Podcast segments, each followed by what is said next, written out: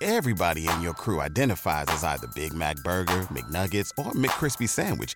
But you're the filet fish Sandwich all day. That crispy fish, that savory tartar sauce, that melty cheese, that pillowy bun. Yeah, you get it. Every time. And if you love the filet of fish, right now you can catch two of the classics you love for just $6. Limited time only. Price and participation may vary. Cannot be combined with any other offer. Single item at regular price. Ba da ba ba ba. Hello, everybody. Welcome back to another episode of Decoding the Unknown, the show where we decode things ghost passengers, the haunted taxi cabs of Japan. Uh, if you're new to the show, welcome, welcome. This is a skeptical show. I, I, did I tell this story before? I always wanted to call, or I thought about calling this channel like Skeptic something or other, you know, like this. But then I felt that word's got such negative connotations, even though that's clearly what I am. Uh, it's sort of a skeptic show where we look at things through a bit of a skeptical lens. You're probably not new here, so I'm explaining this for about four new people who are watching. Hello, guys. Thanks for being here. If this is your first episode, we're not off to a storming start, are we? Uh, the format of the show is Danny one of my writers has written me a script. I've never read this before. I've never heard of ghost taxi cabs. Probably because they're not real. Just jump in, shall we? Thank you, Danny.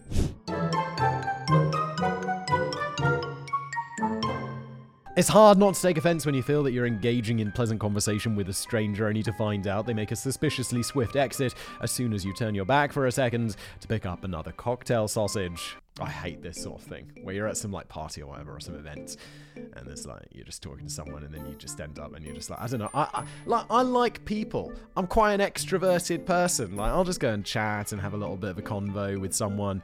But there's sometimes where you're just like I just don't want to do this. I just don't want to oh hello it's a delivery man now it's like an unboxing channel what did I get today I'm just going to open this underneath the desk in case it's something embarrassing. Not really, just because it's got my address on it. It's almost certainly a sponsorship thing because I demand everyone says send stuff with FedEx because they're the most competent delivery company that I found. Although these tear off strips are not exactly the easiest. Oh, it's some new Raycon earbuds. That's exciting. They're probably not sponsoring today's episode, but they'll be sponsoring one in the future.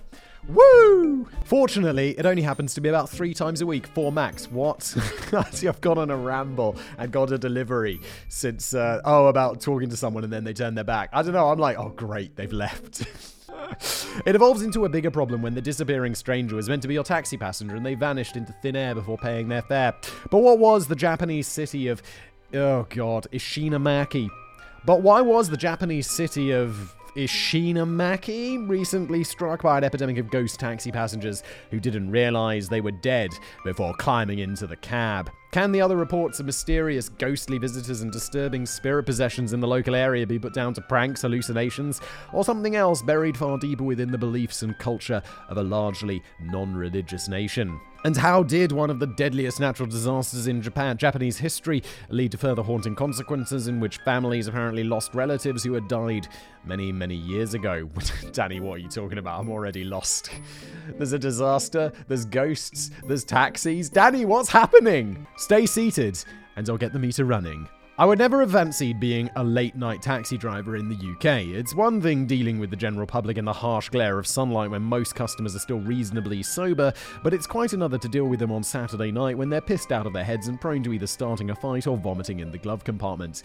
Yeah, dude. Like, I don't, fortunately, somehow.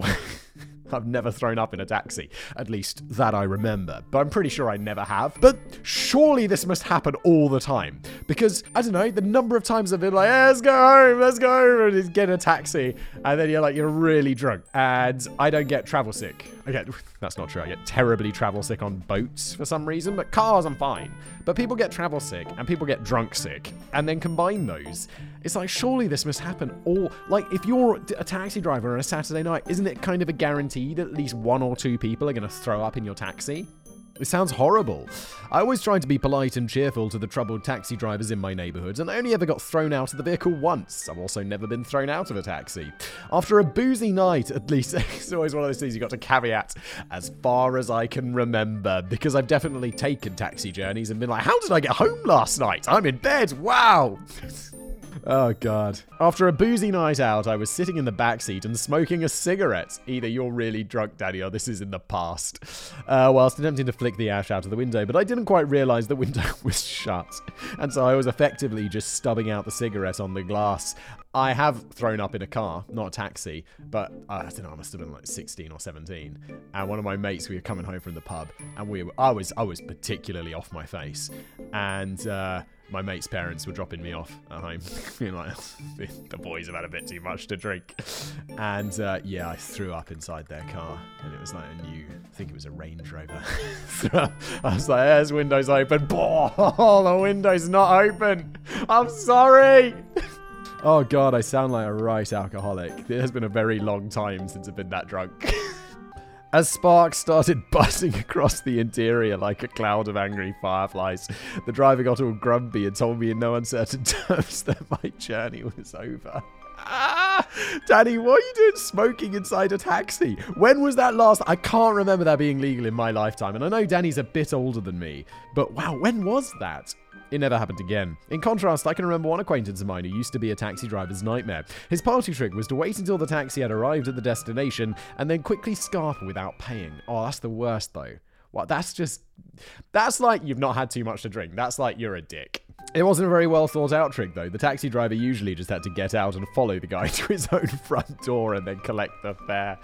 I did once ask the guy why he didn't at least ask the taxi driver to drop him off a few blocks away from his own house that it wasn't immediately obvious where he lived. The guy looked at me like I was an idiot and responded that he wasn't prepared to walk the last stretch on foot after he'd gone all to all the trouble of booking a bloody taxi. Of course. How silly of me. However, whilst the life of a British taxi driver may have been challenging, it perhaps pales in comparison to the challenges faced by a taxi driver in Ishinomaki in the 2010s when a typical deceased passenger would ask to be taken to a location that no longer existed before blinking out of sight from the rearview mirror. Well, if you're a taxi driver, but someone gets in the car and it's like, take me to John's house, and it's like, well, mate, John's house doesn't exist anymore. And you're like, okay. so that's it. End of conversation. Like, you're not driving around forever, are you? What's going on? But before we embark on this strange journey, we first need to remember the tragic events of 2011 which led to so many of the usual destination points getting wiped completely from them. On March 11, 2011, Japan- Japan's northeastern Tohoku province was hit by a triple decker disaster, after which life and it seems death would never quite be the same again. It started with an earthquake, centered in the Pacific Ocean around 45 miles east of Tohoku. The undersea megathrust earthquake. Jesus, megathrust sounds like it's, it's a megathrust earthquake. People are going to die. You know it. It's called a megathrust. It's either death or something sexual. Uh, and it shook the earth for a full six minutes. The 9.1 magnitude earthquake was the most powerful since records began in 1900 and the largest to ever hit Japan. The force of the earthquake triggered a terrifying tsunami which traveled up to six miles inland in many places. The waves hit speeds of more than 435 miles per hour and reached heights of 133 feet, destroying everything in their path. And just when you thought Japan was having an already pretty bad day, the tsunami then triggered a cooling system failure in the Fukushima Daiichi nuclear power plant, which led to the meltdown of three of the plant's reactors, releasing radiation into the atmosphere. Yeah, I remember watching this on the news and the, like while this was happening, and it was like the the Japanese people were giving like a press conference or whatever. It was like, we're quite concerned about um, the tsunami's effect on a nuclear power station to the north. We're sure everything's fine. And then I remember watching that being like, it's not fine, is it? it's not going to be fine. This sounds like bad news. And then it was. The subsequent contaminated danger zone spread over a total of 12 miles and saw 150,000 citizens evacuated from their homes. The cleanup operation continues to this day. Tens of thousands of homes were destroyed by the tsunami in a single day, along with schools, hospitals, roads, and railways. The World Bank estimated that the total economic cost was in the region of $235 billion, making it the most expensive disaster in history. That is extraordinary. That's an impact on a GDP, that amount of money. But it was the cost of human life that will never be forgotten as Japan faced its heaviest death toll since the dropping of the atomic bombs over Hiroshima and Nagasaki in 1945. The Tohoku disaster claimed 19,759 lives, with an additional 2,553 people still officially missing. And today, well over 200,000 citizens are still living in makeshift temporary accommodation after their homes were destroyed. That was a bad disaster. I'm recording this just after the earthquakes hit Turkey and Syria, and maybe a couple of weeks, week and a half after, and 50,000 people are, are confirmed dead already. That's an extraordinary, terrible disaster. Although, the one that always strikes me as people just don't seem to be quite aware of how disastrous it was was the 2004 Indian earthquake, Indian Ocean earthquake and tsunami, which killed a quarter of a million people. Which is just I mean, you look at this, the Japanese tsunami, and you think, yeah, yeah, yeah, in the 2004 one, they're in the same ballpark. They're not. That other one killed 10, uh, what, nearly 15 times as many people. Uh, sorry, 12, 12 times as many people. It's just absolutely, it's just an incredible disaster. One of the, and I, I mean, I know it's, it's, it feels a little bit tasteless to rank disasters, but it always just it always just surprises me. People just don't seem to remember just how bad that one was. One of the hardest hit areas was the city of Ishinomaki in the Miyagi prefecture. The coastal city, surrounded by mountains and rivers, is known for its commercial fishing, but is often regarded as a forgotten backwater of Japan that hasn't progressed at quite the same pace as the majority of the nation. Sounds kind of nice, to be honest, like a little fishing village out there where time forgots. They don't have Instagram. I mean, they probably do. It's probably full of people with Instagram taking pictures of this like little Japanese fishing village, isn't it? Oh god. Sometimes I just want to go and live in the woods like that that Unabomber dude. I mean, you know, live in the woods without making of all the bombs and stuff. Just, you know, chilling out there, away from the internet and everything like that. And I know that's kind of counterintuitive because obviously what I do is I make a living on the internet. But sometimes you're just like, it's all a bit too much, isn't it? Can't we just go live in the forest and like chop down trees and make a wood thing? And my, my family be like, no, what are you talking about? Don't we, we don't want to do that. are you insane? And it's like, no, no, no. I've just really recently been really enjoying this uh, this little piece of writing called Industrial Society and its Future. the locals have something of a reputation for not making a fuss, not voicing their minds, and not speaking up for themselves. It may be an undeserved reputation rooted in ignorant stereotyping, but a typical citizen of Ishinomaki is often perhaps unkindly described as reluctant to express their true feelings, preferring instead to keep a lid on their emotions and quietly get on with their lives without making a song or a dance about everything. This, this little Japanese village and the UK. stiff upper lip. Even the most emotionally reserved person in the world would have had a hard time keeping a stiff upper lip following the impact of the disaster on Ishinomaki. Nearly half of the entire city was flooded, 29,000 people lost their homes, and well over 3,000 residents were killed, including 74 young children who weren't evacuated quickly enough from the small local village school. We'll return to the story of Okawa Primary School a little bit later on. But whilst the events of that tragic day are still likely to haunt Japan far into the future as a gradual rebuilding of a battered region continues today, a haunting of a more specific kind was to plague the city of Ishinomaki throughout the next decade when it appeared that some of the many victims of the disaster were still trying to get a ride home. Ghostly activity of many different forms and spectres was first reported uh, within the first few months of the disaster, and, the most widely reported was that of phantom taxi passengers who were never likely to offer much in the way of a tip. But the reported strange activity rumbled ominously onwards for several more years, actually growing in intensity rather than quietly fading away. And it wasn't until 2016 that a sociology student decided that, that the specific cases of the phantom taxi passengers warranted a detailed investigation. Dr. Dr. Kiyoshi Kanebishi is a senior professor of sociology at the Tohoku Gakuin University. I'm sorry, Japanese people, but I'm I'm not. I mean, I'm not trying that hard. I'm attempting. I'm, I'm not looking up at it or anything. The pronunciations, I mean. I know I'm butchering them all. It's okay. Don't worry who strongly encourages every student to come up with an original topic for their senior thesis. One such female student, by the name of Yuka Kudo, came up with a paper called The Awakened Spiritual Earthquake Studies, for which she spent a whole year traveling to Ishinomaki almost every day to track down local taxi drivers who may have picked up passengers from another plane.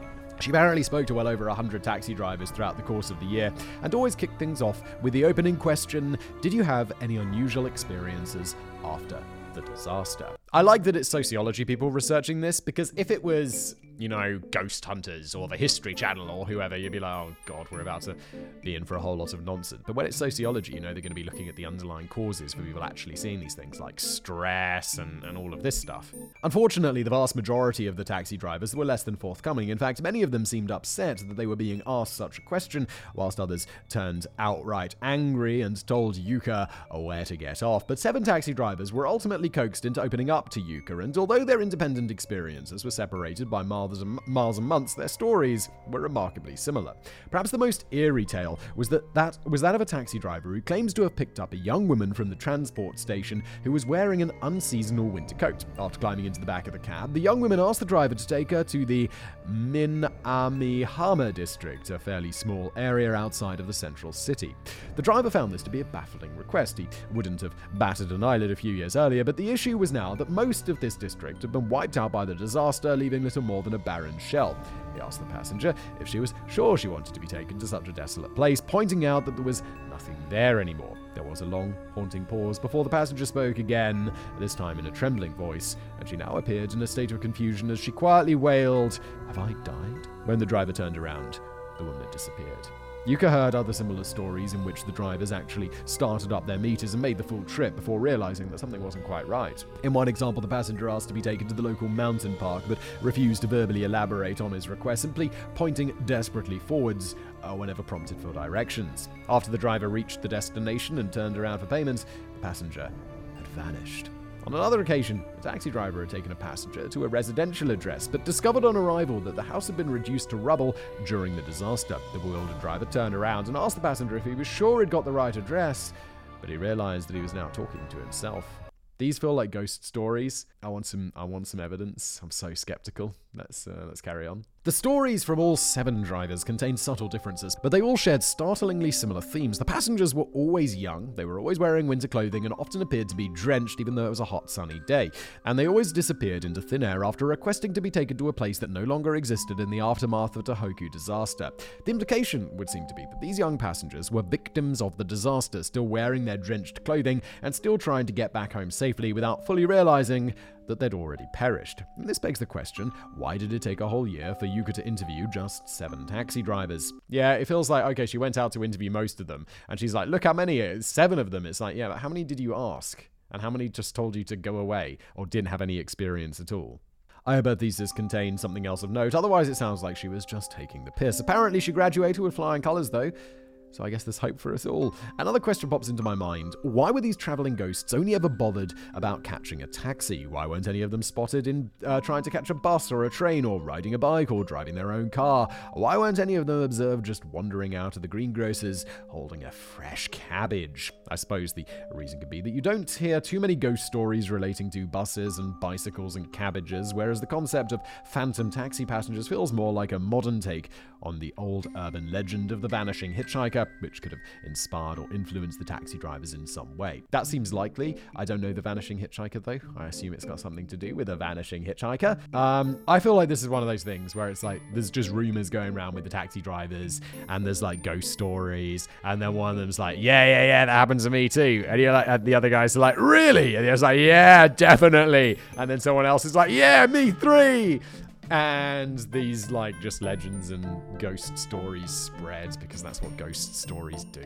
The oldest version of the European tale stretched back hundreds of years. Oh, we're going to learn about the vanishing hitchhiker. That's nice. A traveler on horseback would kindly pick up passengers, scrounging a lift to the next town, only for the strangely silent passenger to mysteriously disappear before the journey was complete, often leaving behind a personal item such as a scarf or a purse to indicate that the whole thing hadn't just been a vivid hallucination or a bad acid trip. As the years rolled on, the horses and wagons of old evolved into cars and taxis, but the general theme of the story remained the same and was often told around campfires and pub tables as a true story. One of the most famous versions involves a driver picking up a mysterious young girl on a highway who asks to be taken home. But upon arriving at the address, the girl has disappeared, and the relatives at home tell the driver that the girl died in a tragic accident many years ago. Oh, I've heard that one. That's an urban legend that I'm familiar with. This is just the Japanese version of that, and it's sort of a modern urban legend, like the people having the kidneys removed and waking up in the bathtub full of ice, which apparently has never happened despite all the urban legends about it.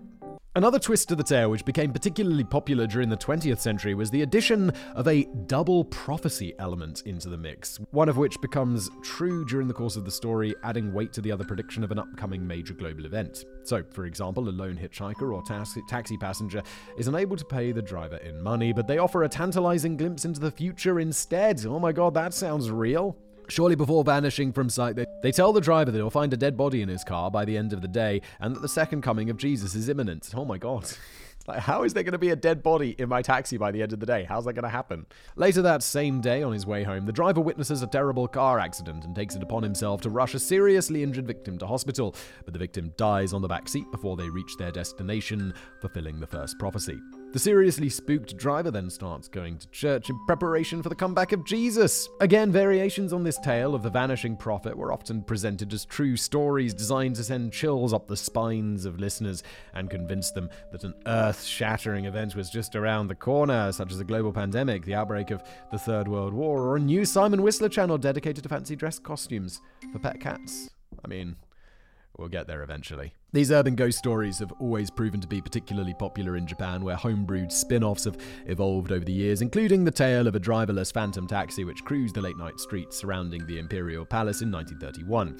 Anyone unfortunate enough to catch a glimpse of the ghost cab would be dead uh, within two days. So, there does appear to be a long established relationship between taxis and ghosts, and it's a relationship which is very much alive and kicking in Japan. In fact, taxi ghost stores are a thriving industry in Japan, offering paying punters the opportunity to hitch, uh, hitch a cab to some of the country's most haunted spots and hear the accompanying chilling stories firsthand from the drivers experience ghostly visitations from beyond the grave. Bearing all of this in mind, it could be the case that some Japanese taxi drivers are just expected to have at least one ghost story in them, just as every professional stunt performer is expected to share at least one story in which they broke every bone in their body after accidentally setting themselves on fire and falling through a plate of glass. It goes with the territory. However, the sociology student Yuka Kudo believes that the taxi drivers might have been telling the truth.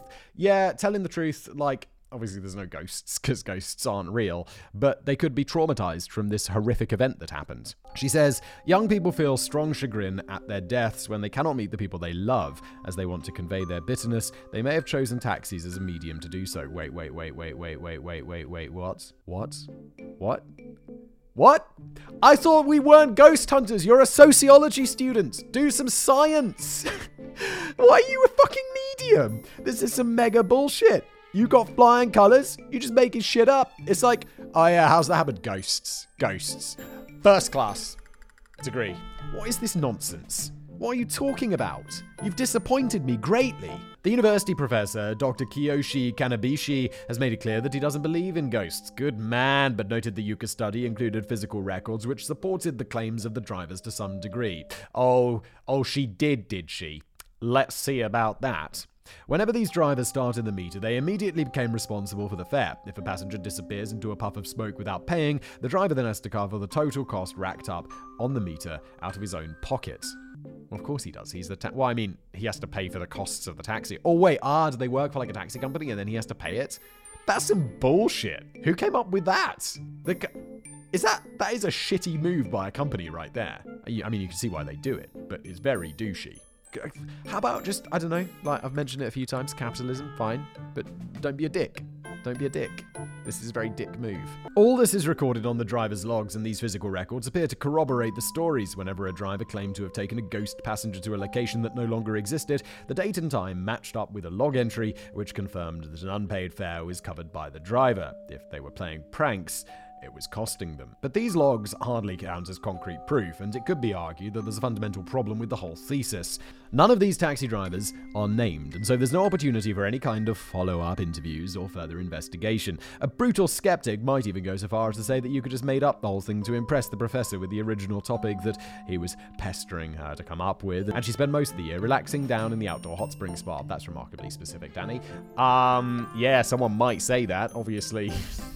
then it wouldn't be us. But someone might draw that conclusion that she just made this shit up, maybe. Someone's making stuff up somewhere because ghosts are not real. Besides, if an infestation of dead spirits really had descended into the taxi ranks of Ishinomaki, why had nobody thought to install video cameras into the taxis to catch out the fair dodging cadaverous culprits? Yeah, don't they have cameras? Surely taxis have security cameras in them. Sure, like if you've got one of those dash cameras, wouldn't you just twist it around and just be like, "Cause watch the passengers"? Aren't you more likely to have trouble with passengers as a taxi driver than you are to have with driving?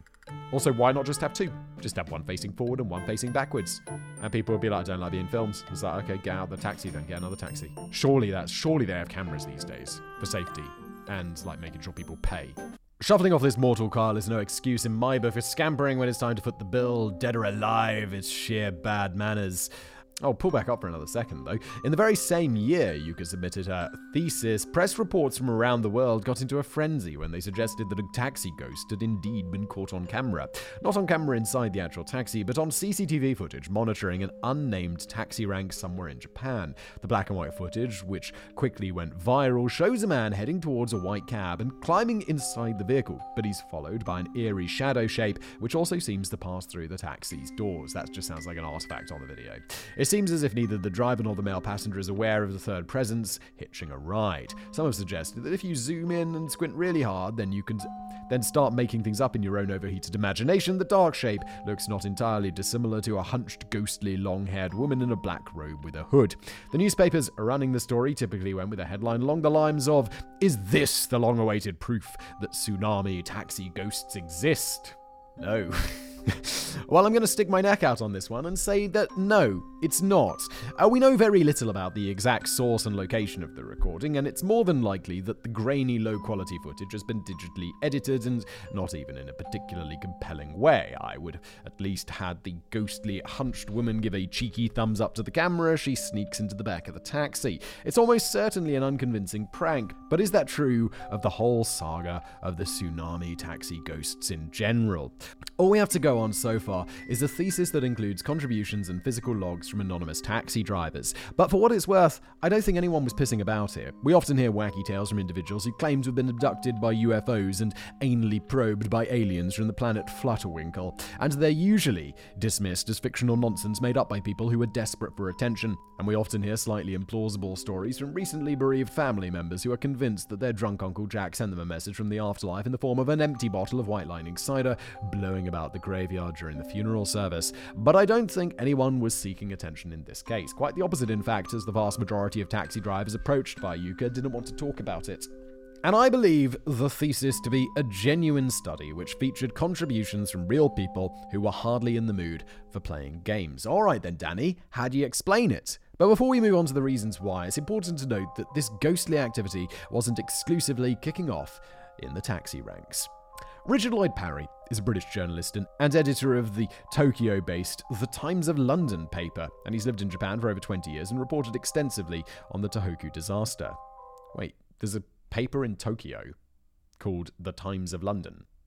Okay, in 2017, he wrote a book entitled Ghosts of the Tsunami, for which he spent a great deal of time traveling around Tohoku and talking to survivors of the tragedy. Despite the title, the scope of the book wasn't exclusively limited to ghosts of the spiritual kind. It also encompassed the spectre still hanging over the community in the face of perceived political failures, bureaucratic mistakes, unanswered questions, cover ups, and occasional baffling decisions made when the crisis first struck. Yeah, because he's a journalist. This sounds like a really good book that's talking about the aftermath of a major disaster and the effects it has on society, rather than, oh, there's ghosts in taxis! it's like the quality stuff. Not what we do on this channel where we talk about ghosts in taxis. Just accidentally shitting on over, all, all over my own channel there, aren't I? The most upsetting example of the latter relates to to- the total of 75 children who died whilst in school on the day of the disaster, and the fact that 74 of those were all from the same little Okawa primary school in Ishinomaki. The school had been made aware of the arrival of the tsunami. There were even regular warnings being yelled through loudspeakers on passing trucks, urging everyone to evacuate to higher ground immediately, as the whole area was about to get consumed. Yet the school responded by keeping everyone inside for a full 45 minutes before finally deciding to make a move that came far too late, resulting in the deaths of 74 children, along with 10 teachers. Pulling up to Mickey D's just for drinks? Oh, yeah, that's me. Nothing extra, just perfection and a straw. Coming in hot for the coldest cups on the block. Because there are drinks, then there are drinks from McDonald's. Mix things up with any size lemonade or sweet tea for $1.49. Perfect with our classic fries. Price and participation may vary, cannot be combined with any other offer. Ba da ba ba ba. What are you doing just sitting there and waiting for the tsunami to come? You know it's coming. The There's no early warning system. It's remarkable that we have the technology to do that. Why are you ignoring it? The authorities initially seemed hesitant to even address this and preferred to brush it under the carpet, hoping that nobody would bring it up again. It wasn't such an outlandish hope in a nation where people still cling on to the historical notion that anyone who dares to question the official doctrine is just dismissed as a nuisance hell bent on stirring up trouble. That wasn't how it this time, though. Following rare scenes of bereaved Japanese parents speaking their minds to local officials at public meetings and demanding answers for the inexplicable actions of the school, the families of 23 of the children sued Ishinomaki City and Miyagi Prefecture in a case that rumbled on for a couple of years. The presiding judge of the district court ultimately found the school to be responsible for the deaths and ordered the city and prefecture to pay compensation totaling the equivalent of just under $13 million, which uh, is not that much. How many children was it? 75 children, 13 million divided 75 ways, basically. That's not that much money. Although it's the story that forms the beating heart of Richard Lloyd Parry's book on the lingering ghosts of Japan's historical state centered ideology, it also takes the time to explore the more traditional breed of spooky ghost when he pops into a traveling monk cafe on a tour of Tohoku. Reverend Taiyo Kaneda is a Zen Buddhist priest who usually struts his monkey stuff in a temple located around 30 miles outside of the Tohoku coast. He was kept very busy in the immediate aftermath of the disaster, overseeing hundreds of funerals within a matter of weeks. But he later became concerned that the people left behind to grieve were in just as much of a need of his services as the victims that he was laying to rest. Probably more so, because I don't want to be morbid about it, but once you're dead, you don't really need anything else. You're dead. It's that you don't care about anything. Um, and the people who are left behind are the ones that need more help. Reverend Kaneda explains that public displays of grief don't generally go down very well in Japan, and bereaved citizens are usually expected to bottle up their feelings rather than express them. Japanese and British culture, sometimes surprisingly similar. But the Reverend was worried that the survivors of the disaster were becoming overwhelmed with this pent up grief and were in need of an outlet to express it. To that end, he set up a group called Cafe de Monku, Munku, which traveled around the local countryside armed with tea and biscuits and listening ears. The idea was to encourage citizens to sit down with Reverend Kaneda and his fellow priests in a relaxed and non judgmental environment and share their painful experiences and feelings on the disaster. This is a really nice thing to do. Uh, visitors to the Mobile Monk Cafe were finally given an opportunity to voice the feelings that they had felt inclined to bury for so long. They talked of uh, loss and heartbreak, they talked of the turmoil of the present and the anxieties for the future and they talked of ghosts. It seemed as if many survivors of the Tohoku disaster had a ghostly encounter to share, and not all of them were taxi drivers. One guy in Kurahara claimed that he could no longer go out in the rain as he saw the faces of the victims in puddles. There were sightings of ghosts queuing patiently in places where there used to be shops before they were swept away in the tsunami. A fire station in Tagajo reported that they had been continually receiving emergency calls to houses that had been flattened when in the disaster. The calls only stopped after the firefighters drove to the ruins and prayed for the dead. All right then. And the Reverend heard several similar stories of a female ghost haunting a refugee community in Onagawa. Apparently, this uninvited guest would knock on doors of the temporary accommodation and make herself at home with a nice cup of tea despite being dead, a trivial matter which she did not seem to be aware of. After she had finished off her tea and said goodbyes, it was claimed that she always left behind a small puddle of seawater on the cushion on which she had been perched. I'm presuming that the hosts made absolutely sure that it was seawater, otherwise, I can think of a far simpler explanation for this wandering spirit. One of the most disturbing cases that Reverend Kaneda had to deal with involved the apparent possession of a builder whose real name was not divulged, but whom the Reverend referred to as Takashi Ono. Takashi had taken a walk down to the beach to survey the devastation of the tsunami, but he didn't quite seem to be the same guy when he returned to the family home for dinner that evening. I wouldn't be surprised. Like, if that was what my day was, I'd be like, holy shit. Like, that would be on my mind. For the next three days, he started grunting like a wild animal and rolling around in the mud. He started licking the furniture. He started screaming and snarling at his family and total strangers alike, barking out phrases such as drop dead, everyone else is dead, so die, everything must die and be lost. It sounds like this guy had a psychotic break. And he spent every night writhing around in his bed whilst wa- wailing that something was falling on top of him. He needs to see a doctor ASAP. Jesus. Takashi was eventually persuaded by his family to chill out with a cup of tea down at the Cafe de Munku, uh, where Reverend Kaneda came to the conclusion that Takashi was under the possession of both human and animal spirits who had perished in the disaster.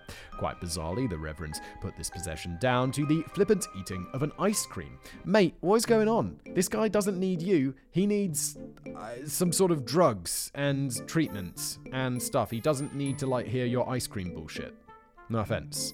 I un- like I feel bad shitting on you because I really think that your tea and biscuits talking about people with their grief and stuff is something that is incredibly valuable. But you've got to draw a line when it's clear that someone needs medical intervention, don't you? Come on.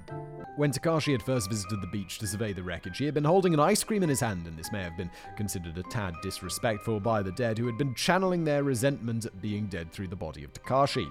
I get what they mean if someone came to visit my grave in the hopefully distant future. I don't want them to start nose bagging a giant packet of Monster Munch or sucking on a lollipop. Fortunately, Takashi's problems were quickly resolved. See, that's the interesting thing, Danny. Like, with the de- whole dead thing, it's like, yeah, yeah, yeah, but I'm dead, so I literally couldn't care. Like, if someone took a shit on my grave, it'd be like, well, I mean, it's like, I'd rather they didn't now, but I won't care, because I'll be dead. Uh, so look, the funky monk splashed a bit of holy water on his head and recited a few Buddhist sutras. Nice one, Reverend. Many more survivors of the Tohoku disaster had an otherworldly tale to tell, whether that be a ghost story or a ghost sighting or a ghost visitor who leaves damp spots on the furniture or all that old chessman, a demonic possession provoked by the flippant eating of an ice cream. But there's still little in the way of cold hard facts, and when I say little, I mean, well, absolutely nothing at all. We may have ventured beyond the taxi ranks, but we're still not getting any real names or compelling evidence. I'm not suggesting either Reverend Tayo Kaneda or respected award winning journalist Richard Lloyd Parry is just making stuff up, but we're essentially still talking about ghost stories being told around a campfire, albeit these ghost stories are being told in broad daylight with cups of tea and a decent selection of biscuits. Yeah, I don't think they're making stuff up, and I don't like. I don't. Th- I, I think the Reverend believes in the stuff that you know he's the ice cream possession and all of this stuff. I happen to think it's utter nonsense, but I don't think he doesn't believe it. And I think the journalist guy, he's just reporting on the stories that he heard. That's fine. That's what journalists do. Okay. But what was it about this particular disaster that inspired so many ghost stories?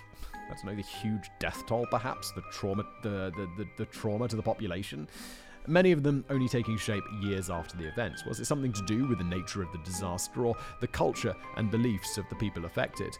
And could this only have happened in Japan? Japan's a refreshingly non religious nation. According to global polls, Japan is one of the least religious countries on earth and has little time for religious affiliation or ritual. Oh, I happen to live in one of the others. Czech Republic's one of the least religious countries on earth, if not the least religious. I think it might be number one for least religiousness. It's nice. that makes them sound like my kind of godless people, even if we're all destined to burn in hell for the rest of eternity. Yeah, I'll take the risk. Because hell's not real. After all, it's got to be a healthier and more effective alternative to living your life by the rules of outdated, potty scripture written thousands of years ago. Instead, the people of Japan can navigate their way through life using science and facts and logic and reason and common bloody sense, right? Well, you'd think so. Yeah, that's another thing. Like, here, Czech, it might be like one of the least religious countries in the world. But, I don't know, like my mother in law believes in like crystal healing and all that kind of shit. Like, her dog um, got like ball cancer. And she's like, Yeah, I've got this like cancer healing music that I play to him, and I think it's shrinking. And I'm like, Just have it chopped off. And I mean, they did have it chopped off, and they had an operation scheduled and stuff, but it was like a month away or whatever. So she bought him all this super expensive and these super expensive drugs, which I just Googled and just turned out to be a total scam, just because she believes in all this woo woo stuff and like crystal balls and all that shit. And like, just because you don't believe in religion doesn't mean you don't believe in all this like spiritual nonsense. Unfortunately, the truth is that many people of Japan have cast aside religion in favor of superstition and spiritual traditions, exactly, and well, also religion.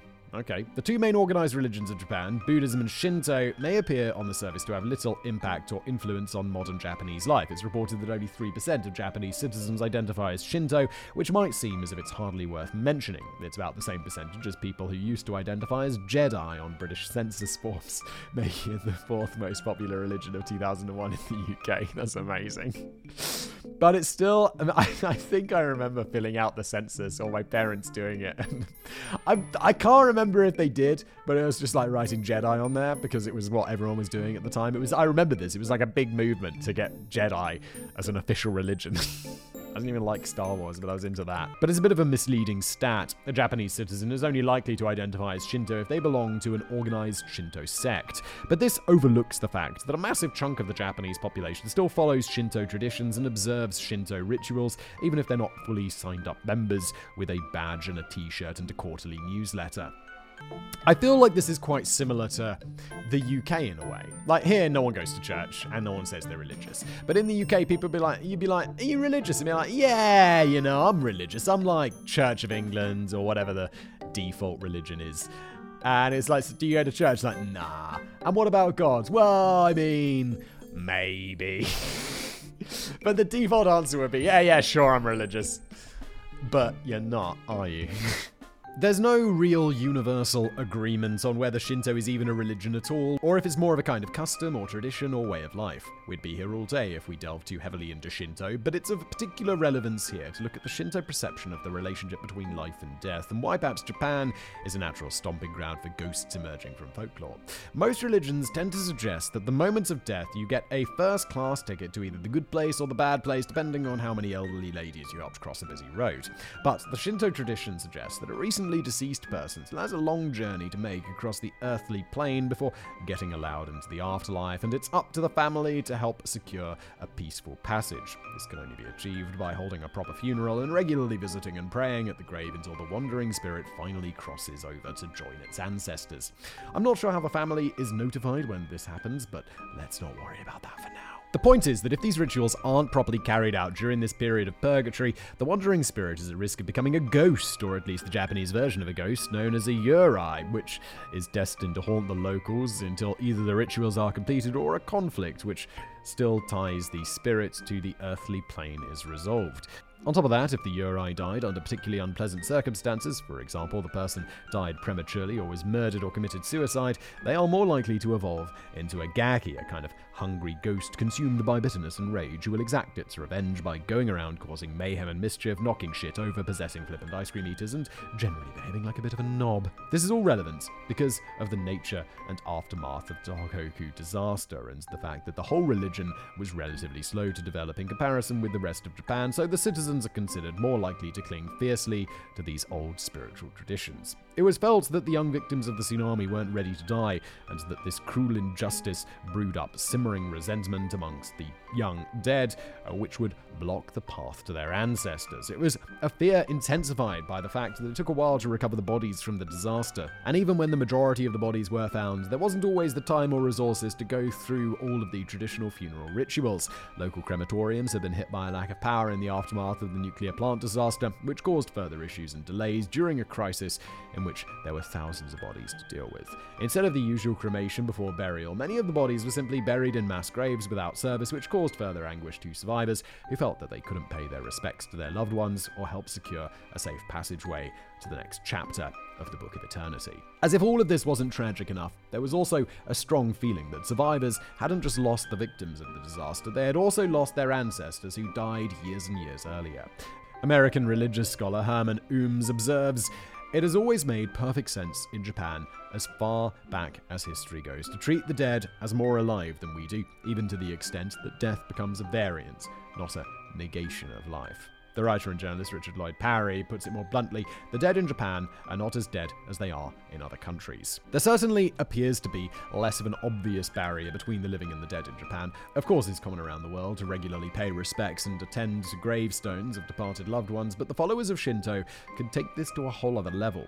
As well as making offerings at the public shrines of ancestors who died centuries ago, the Japanese are also more likely to reserve a spot at home for the recently deceased in the form of an altar or butsudan. These home shrines of lacquer and gilt are usually lavishly decorated with beautiful carvings and filled with personal photographs, letters, and the favourite possessions of the deceased.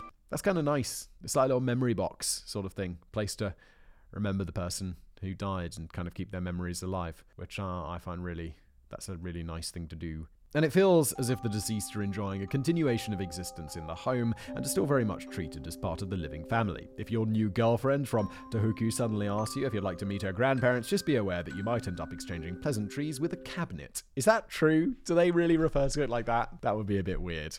However, this cult of the ancestors was itself to receive a tremendous blow during the Tohoku disaster. Not only did the tsunami claim lives, but it also destroyed temples, memorial books, cemetery vaults, vaults, and thousands of homes containing such altars and memorial tablets and family photographs. What we're all going through here, in a very long-winded way, uh, but interesting, Danny, I'm not, not criticizing, uh, is the Japanese people are super primed to believe in ghosts and that if the dead are not properly buried and all of this stuff, then they're more likely to come back and haunt. So it kind of sets you up psychologically to be expecting ghosts to be around. Combine that with uh, societal stresses, and boom, people seeing things that aren't there because ghosts aren't real, no matter what Shinto says. In a way, it felt as if the dead had died again. Family members had now permanently lost the history of some of their older ancestors, and along with the strong daily connection with the more recently departed, who had been swept away in the destruction of the family home. All this led to some unusual solutions on how to keep in contact with lost family members who hadn't been given a proper funeral service or whose shrine, along with all of their possessions, had been taken by the tsunami. One idea, which popped up in the coastal city of Otsuchi, was known as the Call of the Wild. This is essentially a non working telephone booth slapped on top of a hill overlooking the Pacific Ocean. Visitors are encouraged to step inside, pick up the receiver, and send a verbal message to their loved ones, which will be carried across the wind.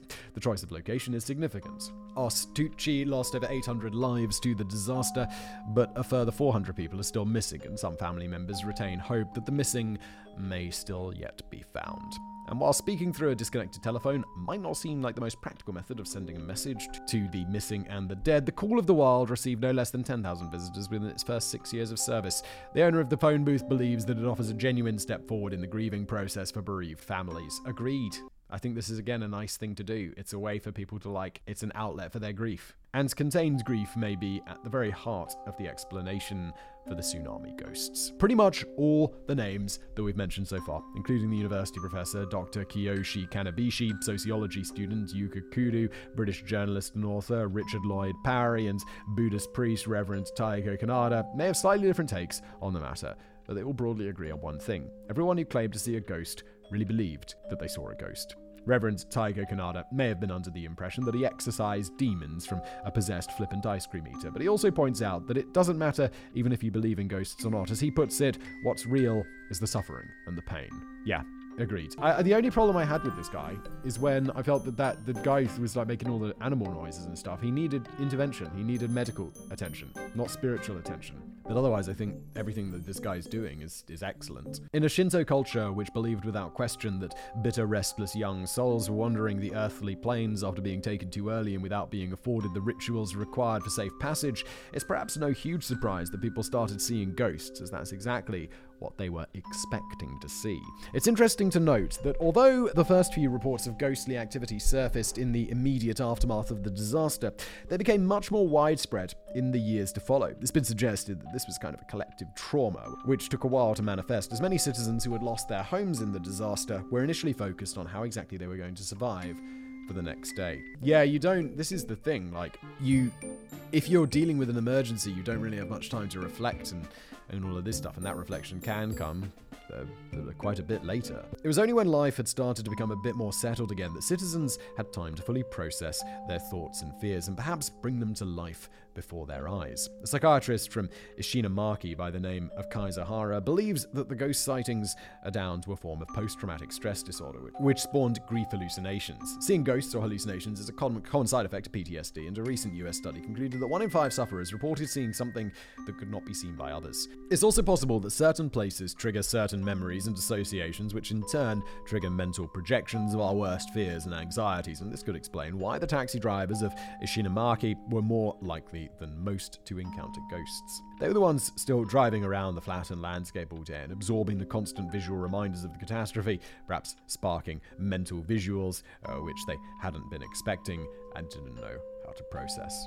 Survivors' guilt may also have played a role in the taxi driver visitations, feeling weighed down by the nagging concerns of why they were allowed to survive when so many others perished, and the fact that there's nothing they can do about that outcome. Some taxi drivers may have been subconsciously attempting to help the victims by offering them a final ride home with no charge. None of the taxi drivers who spoke of ghosts voiced any animosity about their presence. One of them even revealed that he would be more than happy to let other ghost passengers get into the back of his cab in the future. But perhaps the biggest catalyst for all of this particular collective trauma was the matter of contained grief bursting out in unexpected ways. As we mentioned earlier, the people of Ishinomaki are known for, bo- for bottling their grief in and going about their business in quiet dignity, whilst the very idea of a public display of grief is frowned upon throughout Japan. Reverend Taiko Kaneda points out People here don't like to cry. They see it as selfish. There's hardly anyone who hasn't lost a member of their family. Everyone's in the same boat so they don't like to seem self indulgent. Whilst it may have appeared the survivors were coping admirably with the task of rebuilding their shattered lives without complaint after the tragedy,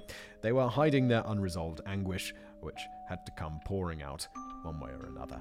Japan doesn't usually go in for grief counseling, but when the Cafe de Monku offered a rare sympathetic ear and an outlet to express emotion and good biscuit, the grief came flooding out in the form of ghost stories with origins buried deep in the cultural beliefs that young, restless spirits were roaming the earth with nobody to help them. Whilst the tsunami ghosts may never have existed, they may still at least have played a part in the long healing process and helped to swiftly lift the spirits of a nation that struggles to release the therapeutic forces of grief. Of course, we could have got this completely wrong, and the truth is that the ghost stories were all completely real, which just leaves the question would you rather be a late night taxi driver in the Tohoku region or in the UK? The outcome is likely the same. You're going to end up out of pocket from fare dodging passengers, be they alive or dead. But I'd still choose to cruise the streets of Tohoku over the mean streets of Britain. At least the ghosts of Tohoku tend to be fairly polite before scarpering, and they're far less likely to leave you covered in bruises, vomit, and hot chili sauce. Danny, no. Thank you. That's where we end today's episode. Um, interesting one today. Kind of more like thought, not thoughtful. Not that the other stuff isn't thoughtful, but like more psychological. And I like that. Sciency. Thank you for being here. If you enjoyed the show, please do leave it a review. Or if you're watching on YouTube, like and subscribe. And I'll see you next time.